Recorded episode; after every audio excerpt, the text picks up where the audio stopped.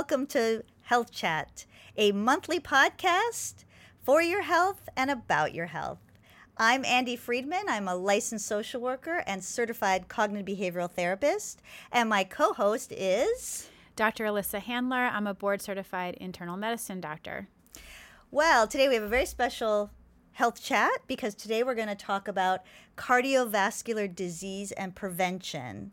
And so, Dr. Handler, I want to ask you starting out um, what is cardiovascular disease? Tell us about the cardiovascular sy- system.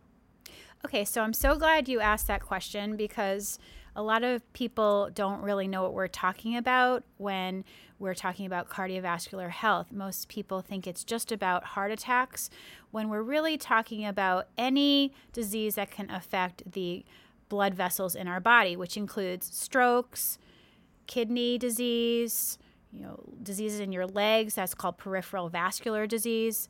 Um, and for women, we're more more often at risk for strokes than we are for heart attacks. Oh, that's interesting. And a lot of the risk scores that we as physicians are looking at when we calculate people's risk scores for cardiovascular disease, we're looking at both heart attacks, which are blockages in the arteries around the heart, um, as well as stroke risk, which is a blockage in the arteries of your brain. Oh, so that's so interesting because people think heart attacks are a, a, heart issue and strokes are a brain issue, but really they're they're just different parts of the body that are affected by cardiovascular disease. Right. So we're really looking to modify all all of these diseases and it ends up that a lot of the same treatments we're giving for let's say high blood pressure and cholesterol use and aspirin use we're really looking to modify the stroke and heart attack risks in both men and women so, um, do you want to talk a little bit about what those risk factors are? Great. So, that when we talk about risk factors, we're talking about some of them we can modify or do something about, and some of them we can't do anything about. The ones that are unmodifiable are non-modifiable are our age obviously we can't do anything about our age or our genetics those are the the um, things we inherited from our parents. So the likelihood that we could have a heart attack or a stroke, there there is some genetic predisposition. However, hmm. it's interesting that the, the cardiovascular risk scores that we do do not actually include our family history or our genetic component. Now, that might change huh. in the future yeah. when we have genetic analysis and, uh. you know, these things are going to change. But the best shot we have right now to calculate our risk is based on a risk score that only includes your age, your blood pressure scores, your cholesterol scores, whether or not you smoke and whether or not you have diabetes. And there are other uh, risk factors. So we mentioned smoking, there's cholesterol, there's blood pressure, there's diabetes, weight and nutrition, Okay. And there's stress. And my favorite ah. thing to talk about is alcohol. Alcohol. And I'm, and I'm, going to go into a lot of reasons why alcohol is actually a major risk in cardiovascular disease. Oh, that is so interesting because you don't really think about alcohol. You maybe think about it in terms of your liver or something like that, or or addiction, but not in terms of cardiovascular disease. That's very interesting. So, um, well, let's let's go down the list and talk a little bit about. Now, I think a lot of people know that high blood pressure is a risk. Mm-hmm. Um, mm-hmm. Can you talk about what you know what level of blood pressure is risky, and sure. and why that's uh, could be a risk factor? Okay, so there's actually studied guidelines in terms of what is considered a high blood pressure. And that continues to change every couple years when they have large meetings about what's a normal blood pressure and they do lots of studies on what uh, numbers actually risk your uh, increase your risk for heart disease and stroke. And yeah, this is science, man. So when more new information becomes available or more techniques become available, we may have to adjust you know what we right. know about the disease so and and so that's why every maybe two or three years there are large conferences that actually have meetings about this and then they publish the the guidelines that we as physicians actually follow mm-hmm. and the current guideline for what is considered a high blood pressure is for people under 75 years old, and that's important, and I'll talk about why that is in a second. Okay, all right. Um, under 75 years old, a normal blood pressure is definitely under 140 over 90, but actually probably more so under 130 over 80. So would you say that that range between 130 and 140 um, for the is that the the systolic? Right. So the top number is the systolic blood pressure, which is the pressure that your heart is pushing against, and the bottom blood pressure is the diastolic blood pressure, which is the resting pressure in your arteries when your heart is relaxed. I see. Oh, I didn't know that. Well, thank you for explaining that. Um, so, would you say that that range you talked about between of uh, systolic uh, blood pressure between 130 and 140 is like a pre Yes. high blood pressure or Correct. So that's actually considered stage one hypertension. There's different stages Oh, of blood okay. pressure, and I didn't write down all of that because it's not that interesting to talk about.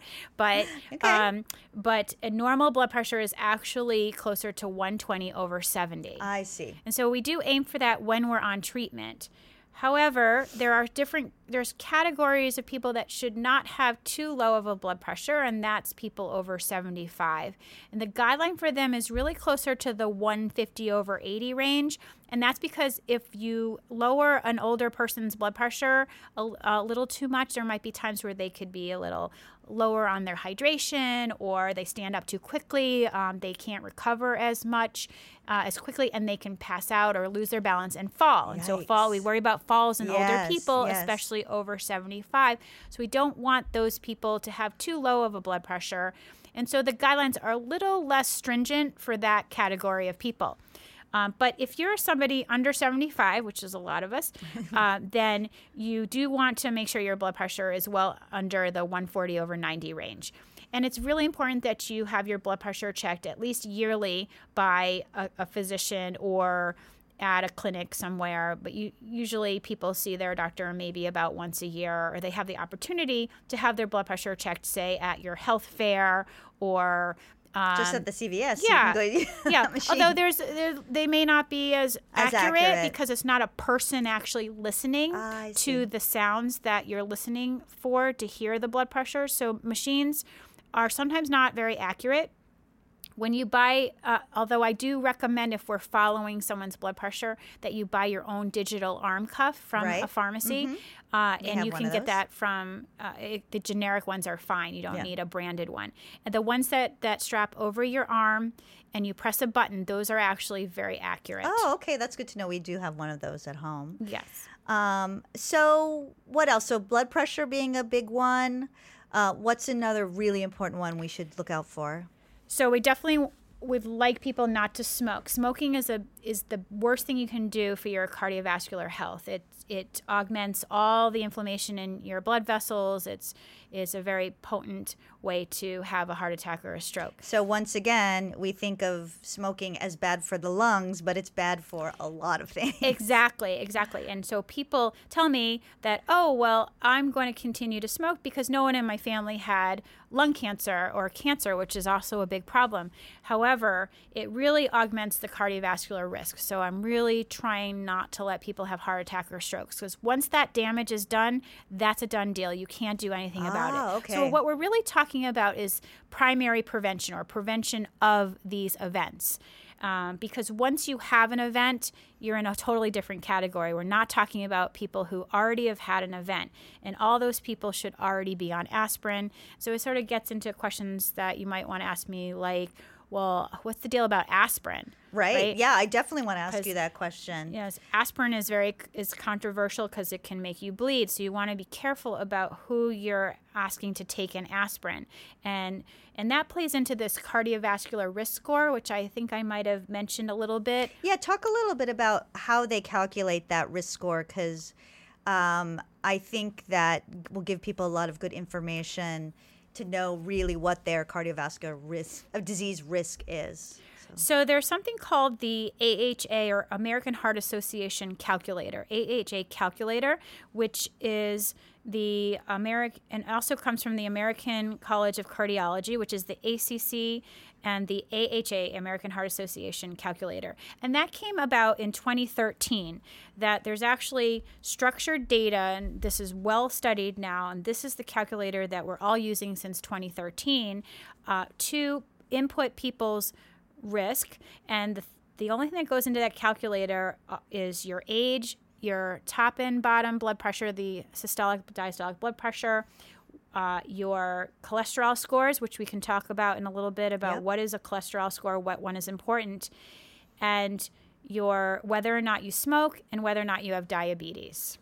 Okay, so that is really it. It does not factor in your family history again, which is something maybe in the future that will come up with As, better as the genetics better, better. predictor, Yeah. right? Yeah, yeah. So that what that's what plays into the risk score, and that's the same risk score we use to calculate whether someone would benefit from aspirin.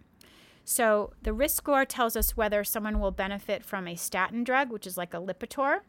Um, if the risk score is 7.5% or greater, and this is only for people ages 40 to 79, just by the way. This is not pertinent to anyone under 40 or over 79. Okay. They're not in this this group of people that would benefit. So we're looking to see who would benefit from taking a statin.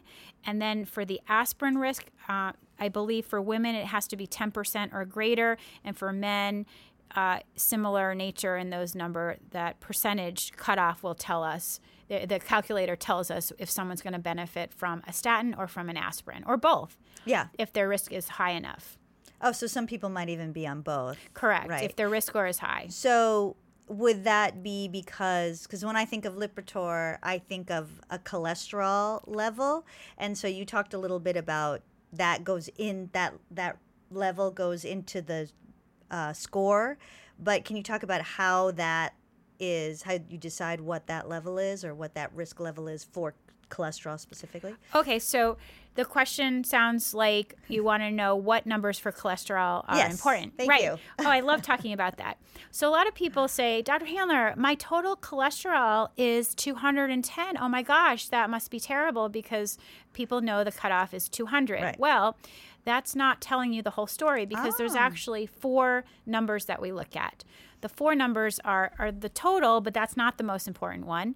Then there's the LDL or the low density lipoprotein score, which is the bad cholesterol. Ooh, bad And they're bad because they're those are the large molecules that clog up your arteries. That's how I think about that. They're the sticky ones. Those are the big, big. Mar- Yeah. Those are the ones that are going to build up and cause plaques, and those are the ones that can cause heart attacks and strokes.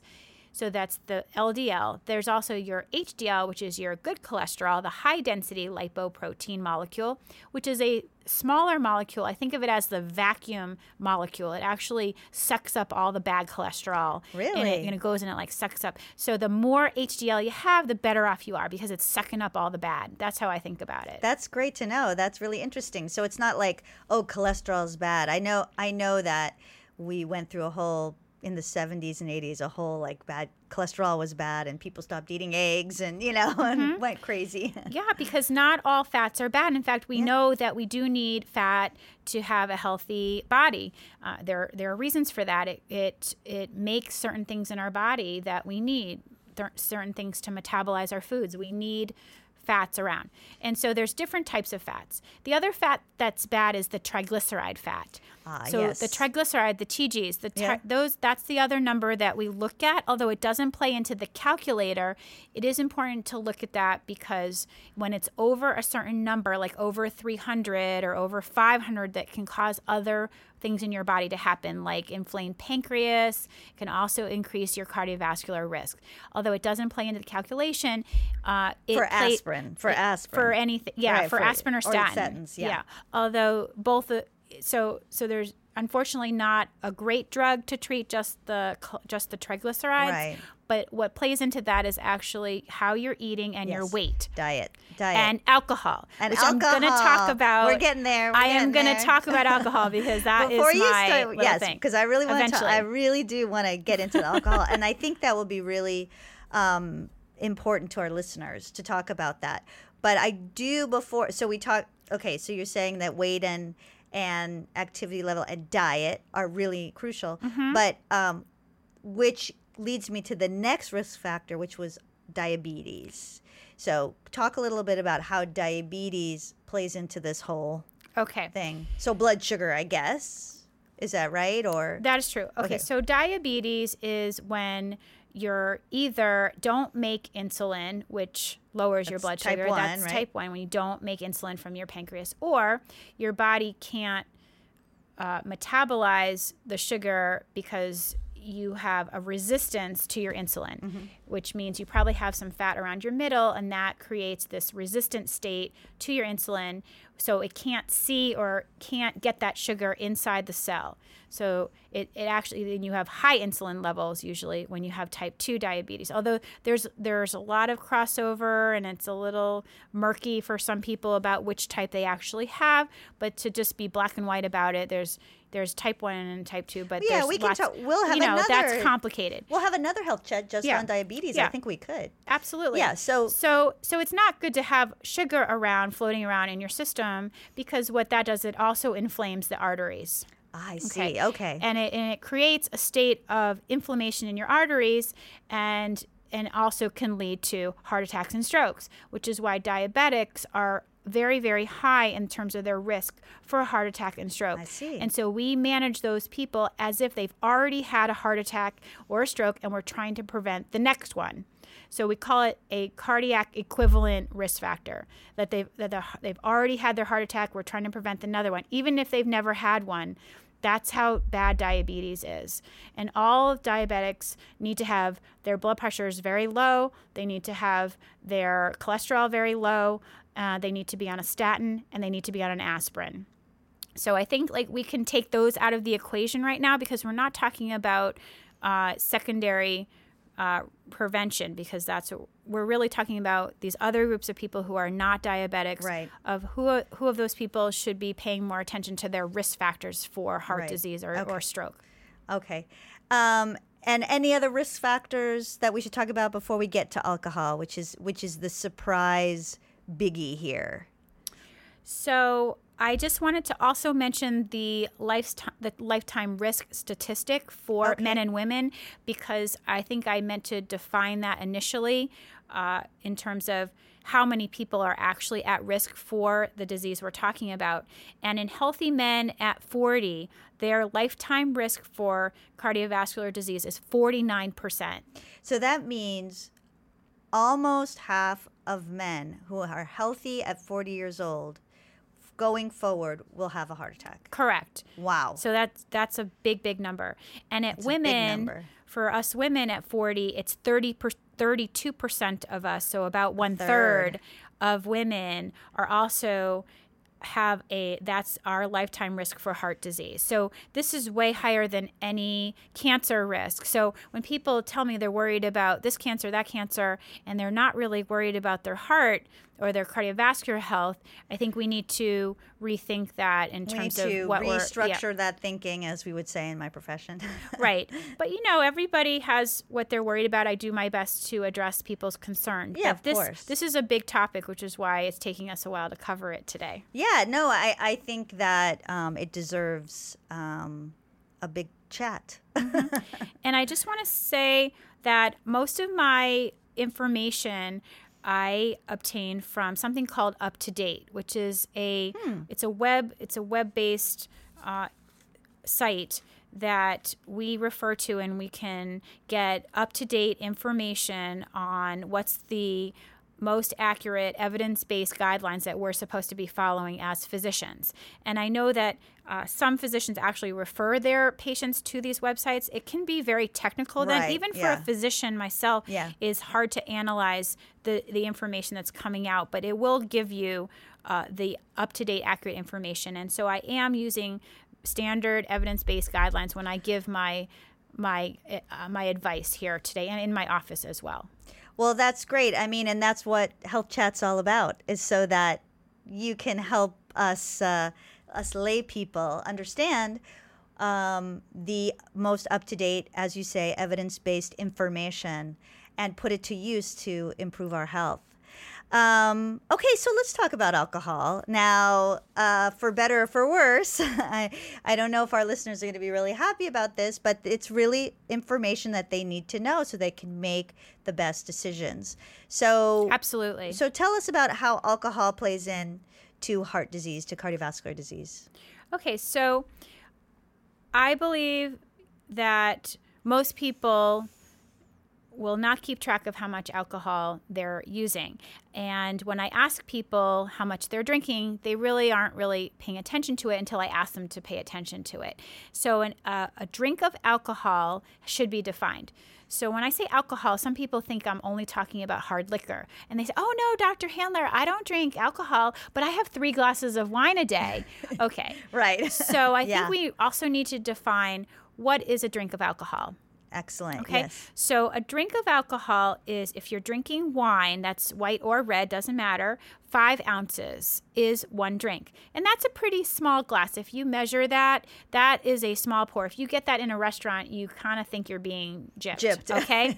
So you need to be aware of what an actu- what you're actually drinking. And everyone's glass is different sizes, but it's really a pretty small glass of wine, five ounces.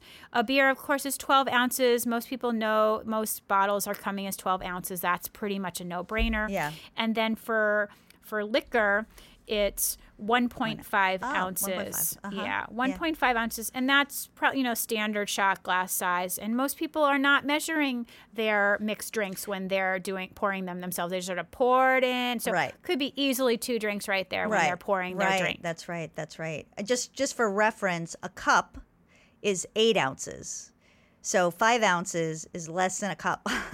just so you know. Correct. Correct. That's that's why it's amazes it ma- amazes me that people don't realize that when they're pouring their glass of wine, it may actually be at least one and a half to two drinks. And when they say they're having their two drinks, it's actually could be three or four drinks. I see. And I'll get into also the guidelines for what's considered unhealthy drinking is if men under 65 are drinking 14 drinks a week or more, that's considered unhealthy. And for women or anyone over 65 years old, that's seven drinks a week. And if you're a man and you're drinking four drinks on any given day, or, or greater than, I should say, greater than four drinks on any given day, that is also considered binge drinking. And also, if you're a woman and you're drinking greater than three drinks on any given day, that's also unhealthy or binge drinking, depending on how many are being drunk. So the problem is not only that we're not good at the knowing what the amount of alcohol we're taking in, but the more alcohol we take in, the less likely we are to even pay attention to how much we're drinking and lose Right. track of it. So Right. So it's really important to keep track because when you drink a certain if you're drinking more than those guidelines, it will elevate your blood pressure. And I just finished telling you how important blood pressure is, that's right. Yes. So blood pressure is the most important thing other than smoking and diabetes. Blood pressure is the one thing that that that actually skyrockets your risk score more So- than more than cholesterol. If you're even if you drink a little bit, it will it will raise your blood pressure or More if you're drinking over the the guidelines that I mentioned, which is day. over seven Yeah. Mm-hmm. per week for a woman and over 14 per week if you're under 65 for a man. If you're drinking more than that, it will definitely raise your blood pressure. It interacts with other drugs we're prescribing. It actually increases your caloric intake because not only That's is it a calorie in itself, That's right. it actually makes you hungrier and makes you eat more is that right? people eat more. And if you have diabetes, you really you shouldn't be drinking any alcohol because it's a sugar that you can't metabolize. So I won't even go there. But Not we'll do um, that on our di- diabetes show. Yeah, we'll talk but about that later. I just wanna to reiterate that although seven or less drinks a week for a woman is considered safe, Safer. yes. safer. Yeah, I always like to say safer. That doesn't mean you get to have all your seven drinks on one night. no, because because like I said, right, th- right, exactly. if you're drinking more than three in a sitting on any given day, that will also cause harm because our livers can only metabolize a certain amount per hour, and that's going to overwhelm your liver, and that will cause more trouble. And I think that different people metabolize it differently too. And that is absolutely true. Yeah. It has to do with how much of an enzyme that you have. And don't ask me what that enzyme is called. I'm blank, blanking out on this. Enzyme that it's metabolizes your al- alcohol. alcohol dehydrogenase. That is correct. There you go. I didn't want to make a mistake. I know because I have. I'm one of those people who doesn't have. There's two. There's two of them. First, the first one is like the first line, and the second one is the second line. And I guess I don't have the second one, and that's why I cannot really drink alcohol. But I guess that's good for me that I can't drink alcohol. Right. So you know, so it's it is definitely something that I ask about all the time. These are standard guidelines set up by the NIAAA, which is the National Institute on Alcohol Abuse and, and Alcoholism. It is not my own opinion that I say, "Oh, alcohol is bad." I'm actually quoting standard guidelines. These are studied guidelines that all primary care doctors will ask you about in terms of Right. we're not asking to be nosy, we're Right. asking because it actually affects your health. It's a risk factor. Correct. Right. And I just want to reiterate out there that um, Dr. Handler said that seven drinks or less for a woman is safer. But that does not mean it's safe to Correct. drink. and let me just tell you that there are actually categories of people who should be dr- drinking a lot less than that. Yeah. And of course, for pregnant women, it should be zero. Zero, right? Yeah. For teens, it should be zero, Zero. right? So we're really talking about people not pregnant, 21 and up, you know, people who can make decisions well in their life. Um, the other category of people that should not be drinking alcohol regularly, this I'm not sure if you knew this, but it, people who are at risk for breast cancer. Oh, I So- did not know that. So I always counsel my ladies who are at risk for breast cancer or have had a breast cancer that drinking more than three drinks a week, three drinks, Wow. is their cutoff. Yeah. Because their studies show that women who drink more than three drinks a week are actually more likely to get breast cancer. Wow, wow. So I think we need like a whole chat on alcohol and Yeah, and- yeah. it's a big topic, but I think those are the key points I definitely wanted to make today. Okay. So obviously, you know, reduce your alcohol intake, um, you know, Blood eat- pressure. Blood pressure. Watch your blood pressure really carefully. and weight. And those you can see all those are intertwined, right? Yes, Because if yes. you're if you're exercising and you're not drinking much alcohol and you're keeping your weight normal, that your blood pressure should be good. Right. And your cholesterol should be also very Right, good. right. And if it's not for other reasons like genetic reasons and your risk calculator says that you're at high risk, then we might say you should consider a statin drug and or aspirin depending on what the risk score is. And I also take into consideration the family history and it may be that their risk score is okay, but say all your parents had strokes at an early that age. puts you over Yeah. the over the edge. then you really want to consider the statin aspirin Yeah. uh, choice that you could make because uh, along with uh, negotiating what's the risk and that is a discussion that people have to have individually with their own doctors Yeah, I think we should reiterate that that you should any any information that you learn here on Health Chat, you should talk to your own doctor about absolutely um, before making any big decisions or anything like that. Absolutely. These Yeah. are just topics to be informed about so that yes. when your physician makes a recommendation, you have a sense of where it's coming from.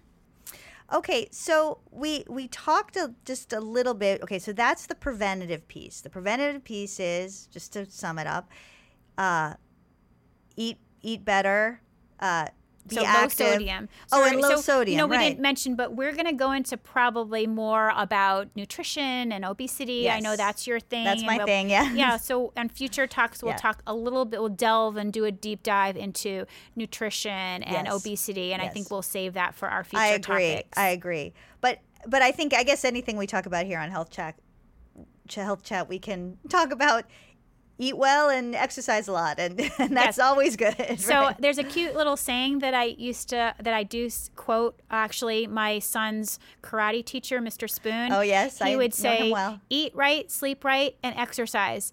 And that is so true about everything. many almost everything, everything. and I love quoting Mr. Spoon. yes, me too. Hi, Mr. Spoon. Hi Mr. listening. Spoon, if you're listening. I actually took karate from Mr. Spoon. Did you really? Yeah, and Eli too, my son. Um, okay, and so we talked about aspirin and we talked about statins. Is there any other medications that people should know about, or if their doctor mentions it to them, they should know about? Well, we did talk a lot, a bit about blood pressure, and like I said, that is Ah, the yes. number one thing we focus Yes. on. And you really just need to continue to follow up with your doctor to decide if you meet guidelines for treating high blood pressure, then of course there's so many choices there. I couldn't even go into that today. Right. But that would be a conversation someone would have their with their doctor. But it's really important to have a really good blood pressure, have good eating habits, and and limit alcohol use, like we talked about. Okay. Well, I think, um, you know, obviously each one of these little things we talked about, we could do a whole show on. Correct. as we mentioned before. But I think we gave uh, a a really good overview of cardiovascular disease and what you need to do to, to prevent it or at least prolong your life. And um, so I would like to thank you, Dr. Thanks, Andy. Handler, for Thank you so chatting much. with me on Health Chat. It's so, been so fun. And I did want to mention. Oh, yeah, I wanna do a little tips- recap. Re- yes, a little um, update, or I just want to say for the first health chat we did on flu shots, there were two points that I made that I wanted to uh, re restate. Yeah. Okay. Yes. So there was the first thing was I misspoke when I said that the H1N1 virus was only four or five years ago. That actually was in 2009 to 2010. That's how much time has So elapsed. I 10 didn't, years ago. Yeah, I didn't so realize that it was that much time. And Yeah. I did look up that after the fact that Okay. it was actually more like 10 years ago that we started to be able to immunize against H1N1. The second thing was what's the proper age to start flu shots? And it is six months or older. And I, I wasn't sure about my Okay. advice, but now I'm sure because it is six months or older. Okay, so if, if you have a child that's around six months, they can they can um, uh, talk to your you can talk to your pediatrician and maybe get the flu shot for them. That's good. I, I actually have an update on this topic because when we did our our show, um, I was not aware that there was a egg free alternative, and I learned here on our health chat So that there was, and I actually There, I went saved and your life. You did. you totally did. I got a my first flu shot in my life And you were fine, and right? I was totally fine. I didn't even have. I mean, it was a little bit sore, but I didn't even have the soreness that some people talk about. I had absolutely no side effects, nothing. I just went about my day like nothing had happened. so great. So cool. The only thing I had to do was sit in my allergist office for 20 minutes because they want to make sure I don't have a reaction to it. Absolutely. And you may not have to ever do that again. No, I can you- just go to my regular doctor now. Perfect. So yeah. glad. And I'm going to get it in October this yes, year. Yes, I'm and not going to wait. And we actually didn't state that that it's really important to get it. I think I did. Yeah, you said that. no, you did. I did state that Uh-huh. my diabetics, especially, but all people who are at risk, they should really get it by November first, so that you have a head start against the virus when it starts coming in December, which we're now in full blown flu season. yeah, and right it's now. and it's it's bad. It's bad, Yeah. you know. But we so- do continue to immunize through April, just to let people know. Okay, yeah, keep. I just, I just, it's you know, it's the end of January, and I just got mine. So So there you go. There so you go. you'll get at least three months more. Yay, yay. Well, thank you, Dr. Handler. Thank you, Andy. Yay, this has um, been Health Chat, and we're going to come at you every month um, with new topics, new and exciting topics. If you're interested in um, And maybe send us some questions. and sending us some questions or you're, in, you're interested in a particular topic, then I'm going to open up a Facebook page called Health Chat, and you can go there and post something, and we would love to hear from you. So, from Andy Friedman, and Alyssa Handler, MD. take care.